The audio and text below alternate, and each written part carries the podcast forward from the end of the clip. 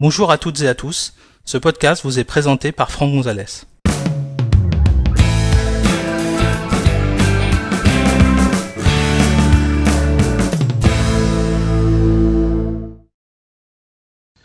Dans cet épisode, nous allons découvrir la nouvelle façon de faire des captures d'écran euh, de macOS avec le raccourci clavier.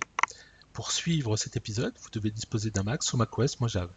Sachez que cet épisode a été réalisé sur un iMac Intel Core i5 à 2,9 GHz et fonctionnant sous macOS Mojave version 10.14.4. Alors je rappelle que euh, pour faire des captures d'écran sur macOS, vous pouvez le faire de plein de façons différentes. Ça peut être par euh, le terminal avec la commande Screen Capture. Ça peut être également par l'application graphique qui s'appelle Capture d'écran, qui est dans le dossier utilitaire. Ça peut être également par des raccourcis clavier comme Command Shift 3, Command Shift 4 qu'on avait l'habitude d'utiliser euh, sur macOS depuis très très longtemps. Et il y a une nouvelle commande, enfin un nouveau raccourci qu'on peut utiliser aujourd'hui, c'est Command Shift 5 euh, qui va vous permettre de faire des petites choses sympas, vous allez voir. Alors, petit rappel tout d'abord, si je fais une capture d'écran aujourd'hui avec macOS Mojave, commande Shift 4 par exemple, barre d'espace, j'ai une capture uniquement de la fenêtre euh, active, je clique pour valider et j'ai cette petite vignette qui apparaît en bas à droite. Euh, certains trouvent que c'est un peu embêtant. Alors au passage, si vous ne faites rien pendant quelques secondes, au bout d'un moment, le système comprend que bah, vous voulez valider votre, euh, votre photo sans, euh, sans plus euh, de, de, de, possibilités. Alors que si vous cliquez dessus, ça veut dire qu'en fait, il attend que, éventuellement, vous fassiez des retouches sur votre photo. Donc vous voyez, vous avez accès à une interface qui va vous permettre de faire, euh, d'ajouter du texte, de la couleur, euh, une signature, euh, des blocs, etc., etc.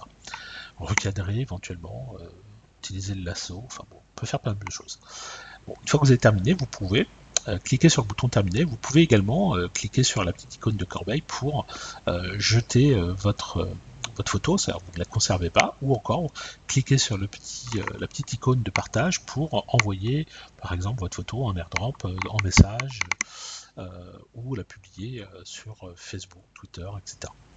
Donc là, moi, je vais cliquer sur terminer et je me retrouve donc finalement avec ma capture qui est sur mon bureau. Bon, vous voyez que finalement, quand on fait une capture, avant c'était beaucoup plus simple, on faisait une capture, on n'avait pas cette, cette, notion de vous voulez la retoucher ou pas. Moi, souvent, j'ai pas besoin de, retoucher mes photos. Euh, ce que je veux, c'est capturer euh, une zone de, mon écran et j'ai pas absolument pas besoin de rajouter euh, quoi que ce soit. Je veux aller vite et éventuellement, si j'ai besoin de faire des retouches, je le ferai plus tard avec soit Aperçu, soit Photoshop, peu importe. Donc, il est possible, si vous le souhaitez, de désactiver en fait cette fonction d'affichage de, la vignette.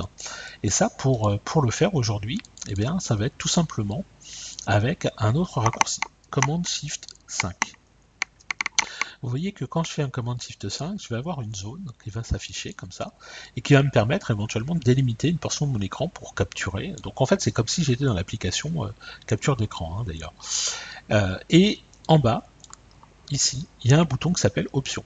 Quand je vais cliquer sur le bouton Options, eh bien, je vais trouver pas mal de choses. Par exemple, ici, enregistrer dans le bureau, le dossier document, le, bureau, c'est d'ailleurs le, même là, le presse-papier, mail, message, aperçu, ou un autre emplacement. C'est-à-dire qu'en fait, je vais être capable de déplacer ma capture d'écran et de ne pas la stocker par défaut sur le bureau, mais dans un autre dossier.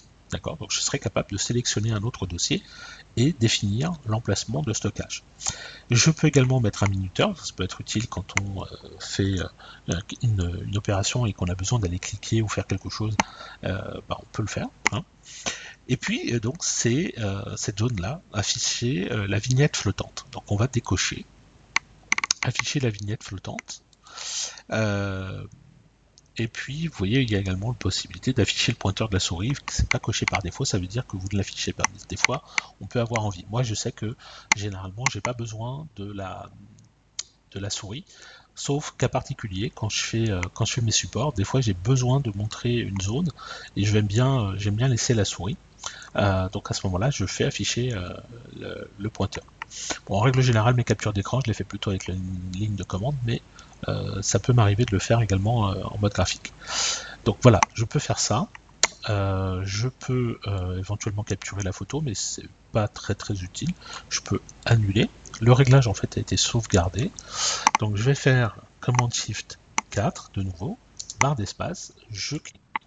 Et là vous voyez, j'ai pas eu ma petite vignette. J'ai eu directement mon document qui est apparu sur le bureau. Donc voilà euh, un moyen très simple euh, via aujourd'hui ce nouveau raccourci Command Shift 5, en fait qui doit appeler l'application capture d'écran, hein, je pense, euh, qui me permet donc de supprimer cette, vignette flottante hein, qui apparaît tout le temps en bas à droite et que certains stagiaires que j'ai en formation bah, me demandent comment on peut éventuellement l'enlever. Bah, voilà, la réponse elle est là. C'est assez simple finalement. Voilà, merci d'avoir suivi cet épisode. Si vous souhaitez en connaître davantage sur l'utilisation de macOS ou d'iOS, merci de consulter notre site web à l'adresse www.agnosis.com et suivez les thèmes formation macOS Mojave ou formation iOS depuis la page d'accueil. À bientôt pour un prochain épisode.